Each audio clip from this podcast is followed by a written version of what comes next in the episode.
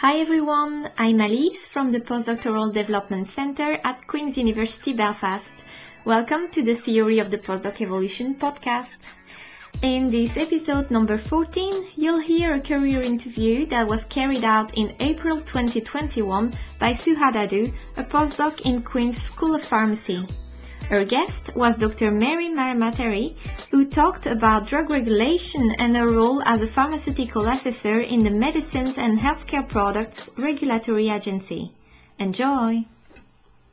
Welcome everybody. I want to welcome first our guest, Dr. Mary. Uh, she works as a pharmaceutical assessor in the MHRA and she holds as well a position as a collaborating academic staff in uh, Frederick University in Cyprus. Uh, Dr. Mari did her PhD in UCL University and she has a postdoc experience in University of Greenwich where I obtained my PhD. Unfortunately, we didn't meet there. We have a mutual friend. I met her in a career exploration event that was organized by the Royal Society of Chemistry. So welcome, Mari. How are you doing? I'm good. Uh, thank you very much for the invitation. It's a pleasure to to discuss with you today. And thank you for organizing this event. Yeah, thank you for joining us. So I think you are the first uh, guest that we have that work in a regulatory body. So I think audience are interested to, if you can talk us through more about your role and what a typical day at work is like. Yes, of course. Um, so I'm a pharmaceutical assessor in the licensing division of the MHRA of the Medicines Healthcare Regulatory Agency, of the national competent authority for the UK and Northern Ireland. I won't describe exactly a typical day because it differs, but also now with the pandemic is quite different from the before pandemic period. But um, as as an assessor, as a pharmaceutical assessor, we get like the the dossier of a drug product before it enters the market. Um, the majority of times these medicinal products are generic, but also there are innovative and new medicines and new drug substances. So this dossier is like shared in five categories. Um, some administration documents, then a summary document, and then quality parts, non-clinical parts, and, and clinical parts. And as a pharmaceutical assessor, we, we assess these initial applications for the quality of the drug substance, quality of the drug product, and also sometimes we deal with um, the clinical part if it is a biowaiver or a bioequivalent study, and also with the product information in collaboration with the medical assessors, but also the product information and the labeling of the product. But as it like we do this and we produce our reports, but like we do this in collaboration with a, an assessment team uh, that has, as I said, the majority of times has also a medical assessor, uh, a non-clinical assessor that looks the toxicological parts, um, and also some compliance assessors. Also, we uh, what we have to assess is um, post-approval changes that they are called variations. Um, for example, they can be um, these type of changes from very small, like change of a packaging site to quite big, for example, change for uh, um, from dry granulation to wet granulation, and you have to ensure that the performance and the quality and of the product is not impacted by this change. Also, we have meetings with colleagues and our managers. Also, we participate in what is called scientific advice meetings. Um, these meetings can be uh, because companies would like to request like or to ask some questions on their development before submitting and you can guide them on how to do so or it can be even like um, um, scientific uh, advice meetings for uh, promising innovative medicines if they will like um, let's say a, a, a, drug a drug product is applying is, is in development and applies for a new um, a new indication or like recently we had a drug product that wanted to to apply for an indication on uh, a moderate to severe plaque psoriasis. So you have to, to decide if this is an in innovative medicine um, and if it can take this uh, indication. Um, also some of our work is like um, um, apart from the scientific part, there is like all all of these reports and everything happening in in a database of the agency. So you spend some time in more procedural works like ensuring uploading your documents, ensuring that the database is up to date and has consistent information. Uh, you communicate with the applicants uh, via mainly email or TCs uh, when you deal with their assessments. And also, um, in the case that in while you do your assessment, you have identified major objections like potential risks to public health, you, raise major objections that they need to be endorsed by a committee of experts. And so we have two committees, the Committee of uh, Pharmacy and Standards, where the pharmaceutical assessors go, and like uh, many academics sit on board and also hospital pharmacists. So they have to endorse your assessment prior to sending it out and having these major objections because if the major objections are not addressed properly, this means that the drug product will not take its marketing authorization application. So also like, okay, participating in training. And I think this is here important that initially when you, like when I entered and I think like you enter as a non-accredited pharmaceutical assessor, meaning that your work is, um, is also checked by a, a more senior member of the staff. And then depends on like your performance, on your progress, you can be accredited in one to two years and then be more independent on your assessments. I have to say that this was really nice in the beginning. The, the training that the agency provides on this uh, accreditation is, is, uh, is really good. So in the beginning, when you enter, you have a very good, uh, at least one year of kind of a quite structured training program. Okay. Sounds interesting. A lot of work to do, a lot of decisions to make. So who makes the final decision of approval for a drug or for a dossier from those dossier that you talked about? Uh, like if uh, there are only uh, some minor uh, points of concern, uh, then you send request for further information and then uh, like okay all the parts like both the quality the clinical the non-clinical have to be approved so yeah. it is not one smart job. Like everyone has, every assessor has to approve their part. Uh, but if the request, the responses in the request of information are acceptable, then um, it, it goes to the compliance stage and it gets approved. But if there are major objections, then it goes to committees, replies come back. If they are acceptable, they again they take their marketing authorization. If not, the majority of times they withdraw themselves the application.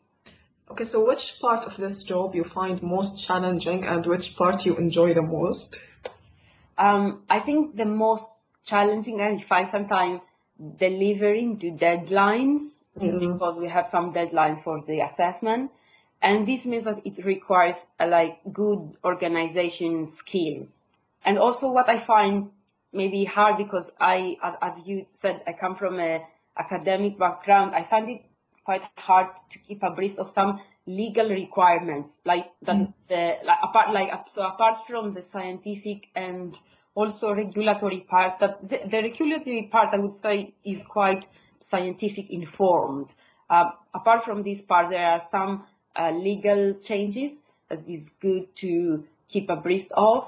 Uh, for example, changes in the directives uh, when one directive comes into action, and also now with the Brexit and the pandemic, uh, you know, there is more on this.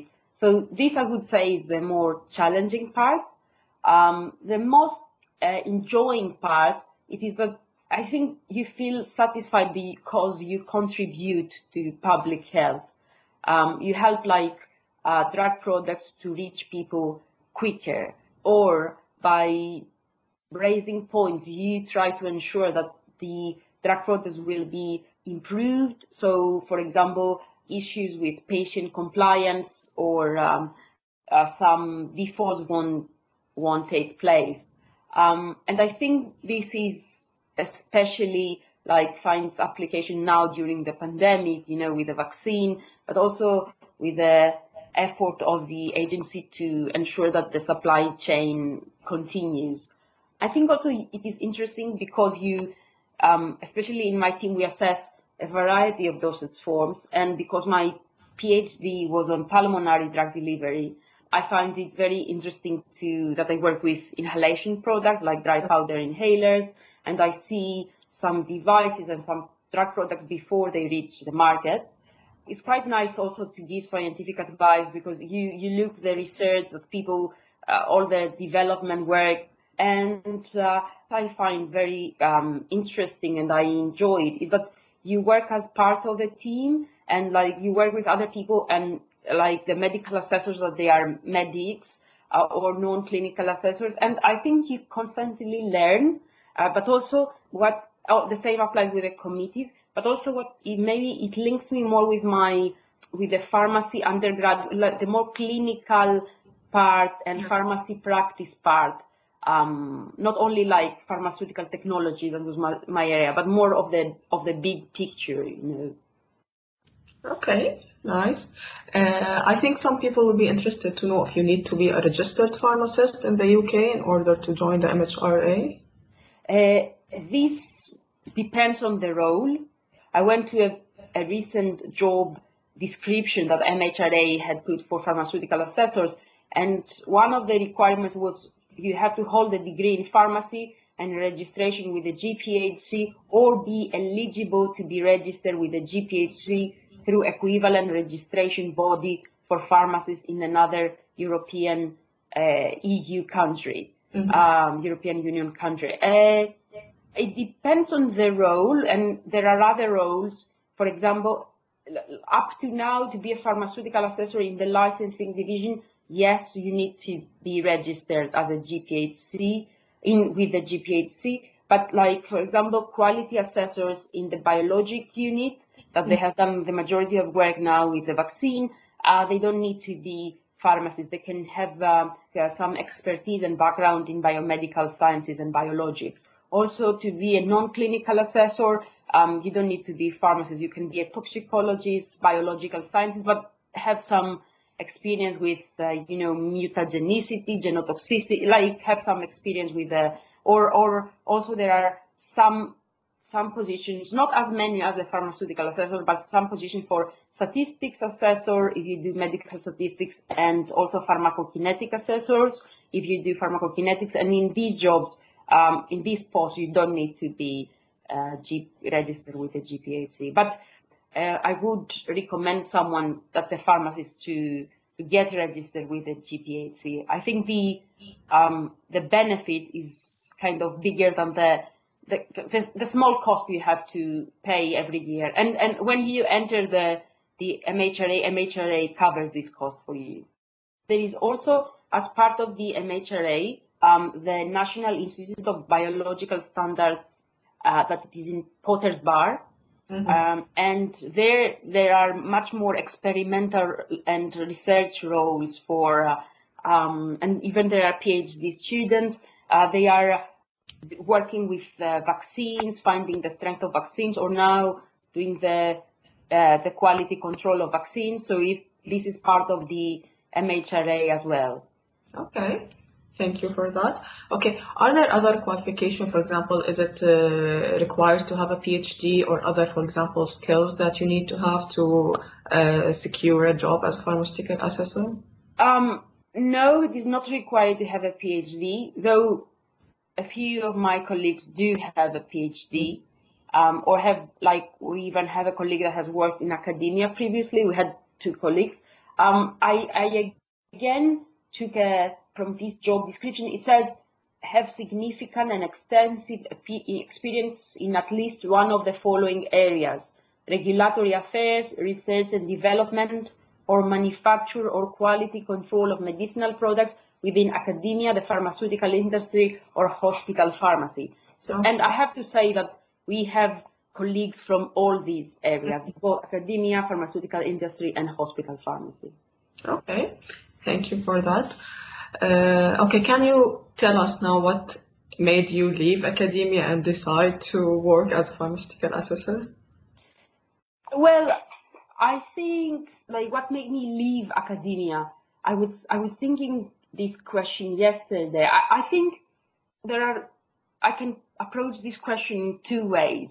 The the one I had like when I did my PhD in UCL, I had a really really nice experience. I loved research. It was with UCL and Glaxo. I had a very nice supervisor, Professor Kevin Taylor, and I really I had independence. When I moved in my postdoc, um, it didn't like some things like didn't work out. Maybe it was a place, my expectations, but also I that moment I, I couldn't enjoy it as much. But I really liked science, I liked research. And then I looked what other people that we did together PhD have done, you know. And uh, then I, many of my friends were in the MHRA uh, and former colleagues. Uh, so I said, yes, why not to try this this role? Uh, and it's in also it was in London. It is a quite a stable role. And also, in the beginning, they provide you this training that it is kind of a continuation of the studies. And the other way I would approach it, I was thinking, is I think the majority of the people would would not have to leave academia, but I guess I guess the pr- probabilities are that people, you know, you study and then you like it is like a pyramid. Not all the people will stay in in academia. Yeah. So now I see back, I don't know, it's not that something will happen to leave academia. I think it's also that outside there are so many jobs and you can find, but also like, um, you may have to move somewhere else and then somewhere else, and it depends if there is a role open or not. Yeah. So can you consider coming back to academia or? Um, I, I would, yes, I would consider it, and like, but also I like what I have now, maybe a collaboration with academia, Mhm. some teaching, as the I found it very satisfying, and also like some more regulatory informed science. Um, um, okay, not working in a lab, I cannot do it here with with my current job, but um, there are there are other topics that you can yeah, can work with. I think also there are like for example 3D printing products. What will be the regulations, the requirements in general, or like now there is this issue with nitrosamines um, uh, in sartans. I like this, the issues that in this job you have to deal with. Um, they they have a scientific background. Yeah. Okay. Now, I think uh, some of PhD students or that are towards finishing their studies, or for example, postdocs uh, toward the end of their contract may st- uh, start getting anxious about finding a job. So, can we know how many uh, roles you applied before until you get successful one? For example, how long they should apply before, just to have you know a feel for this. I didn't apply to many roles beforehand because I was already in a in a postdoc.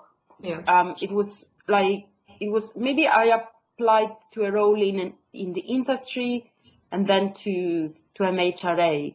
So I didn't apply to many to many roles. But but I, I- guess this this depends on the person, on the time, on Yeah. on, on everything. Sure. Okay. Uh, how important is uh, the CV and the cover letter to uh, land a job in the MHRA? So, how much did Um, it help you? I think they are they are important. The PhD and everything you can you can show that you have critical thinking, you know, or like good written skills. But also for MHRA, what I wanted to say also this is for the interview part of the MHRA and uh, to help like as you asked me before to how many you applied. I think for a MHRA you have to prepare a bit before applying or for the interview. So it is not so much of a when you apply, not not a lot, not something, uh, and and all the knowledge you have, like people have now is is, and especially they come from the pharmacy background. It is you kind of touch up on them, or you learn a bit of more the more the regular how regulation fits with them but I, I would say it's not an interview that they ask you, for example, what have you done in, like this will be in the introduction of the interview. Yeah. Then the questions are more, how would you approach things that will happen in in the job later, and also your translational uh, skills, Yeah. uh, transferable skills. So I think it needs a bit of preparation. For example, someone to have a look and familiarize themselves with the International Conference on Harmonization guidelines um, uh, and things things like that. So they ask like questions, scientific questions or regulatory questions? Yes, they do. They do, and and also you have a, a small written test, uh, like a forty minutes one. Of course, from time to time these things change, but um, they, for example, in in our case, they gave us some uh, dissolution results for a modified release. So you you you have to. to draw some conclusions. Not not that it is like one specific answer, but to show that you kind of you managed to see all the results and draw some conclusions, something like that. Okay. So what uh, uh, are the main difference between your interview for academic position and for this MHRA position? Also, okay, for the academic one, I okay, I had one for my PhD and then one for the postdoc. Okay, the postdoc was on a specific project. I think, okay, I think on the academic interviews, they ask you more to give examples on how you have managed things or uh, what your research, your previous research was about, or how the research you've done applies to the new role. While in the MHRA it was more, as I tell you, a written assessment. And uh, of course they are interested in your previous background and everything, but it is more if you fit this specific role. Yeah. Okay. Now, someone may ask uh, how important was to have a network, for example, to find a job or in your career development in general. Um, it is it is it is very important. I will like an example of this. I, I mentioned it before. I had a colleague, a previous colleague and friend from when I doing my PhD that was already in the MHRA. So when the um, application, when I did my application, you know, I asked him to give me his views, if he likes the job, how is the working uh, culture and the atmosphere. So I think it's very good to to be open with people. Yes, because also I think the I, I remember I had when I was a PhD student, I went to a careers event and they said that you know 70% of the roles are not are not advertised; they are internally taken. This Okay. this is not the case in the MHRA. Everything is publicly advertised, but it is really important to, to have a, a good network. Even I think in LinkedIn, being linked with people, you may see some some more uh, job offers, job opportunities. So so I think it is it is really important. And the majority of times, people are very happy to help. This is what I have uh, uh, realized. Okay. How frequent is the recruitment process in the MHRA? Um, it depends. What I would recommend you to do and what I had done, it is to register to the MHRA's job portal Okay. uh, and uh, describe what types of jobs or what types of qualifications you have and you would be interested in, and then you will get automatic uh, renewals now also the agency is like changing its size and shape. Uh, So this depends, depends a lot. Um, but uh, I would definitely recommend you to to register to the MHRA uh, job portal. Okay, good. Okay, do you have a piece of advice that uh, was given to you by someone that you want to share with the audience that was helpful for you, for example? Mm, eh, yes, yeah, of course, of course. Like, I, like as I said before, one advice would be find out information about the place and the people you are going to work with, uh, the working culture, the colleagues. They are they are really important. They they make a huge difference in your everyday life. And and I think while this is how I find it in myself, you know, everyone is different, but I think while the content of the job is very is, is of course important, I think the people you work with and the conditions are equally important. And also sometimes if like okay the job is on this like uh, on drug delivery to the skin or pulmonary drug delivery, it doesn't make so much difference you already have the skills and you've done postdocs and you've done PhDs, you have the skills to approach this issue. So I think it's important to, to find information uh, about the places. Also, I would say be open to changes, like keep learning and development and developing and keep be open to changes is because I was in academia as well and when you are there back there when I was back there I was thinking of that maybe lecturer's position or in research but I think there are so many interesting things out there or like to link your uh, knowledge with more like as I said clinical pharmacy regulatory. So I, thought that I wouldn't like the current job that it would be but but there is always things to learn and uh, and also learn from your colleagues that they are medics that they are toxicologists. So so I think be open and don't don't think that you only like one thing because if you don't try other things you you won't know that you like them. Something Yeah. something like that. And then also find a job that makes you feel satisfied. And I think find what satisfies you and what in the end of the day you feel you like doing it and you may have offered to society or in general something that yes Yeah, I do agree because I think we spend most of our time uh, at work, so we need work that we feel satisfied and we enjoy doing it. yes of Yeah. course Yeah, sure. So that was me. So thank you for joining us, Mary. This was really very useful. thank So, you very much for inviting me it was a pleasure Yeah, it was a pleasure as well. thank you We don't often hear about regulatory roles while they are essential to any kind of translated science and can bring a lot of satisfaction, as Mary just described. Another important point she made, I think, is the fact that a career and a job is not just about the role, but also about the environment in which you work, your colleagues, and the support you receive to develop yourself. I hope you enjoyed this episode. Have a look for more on go.qub.ac.uk slash podcast PDC.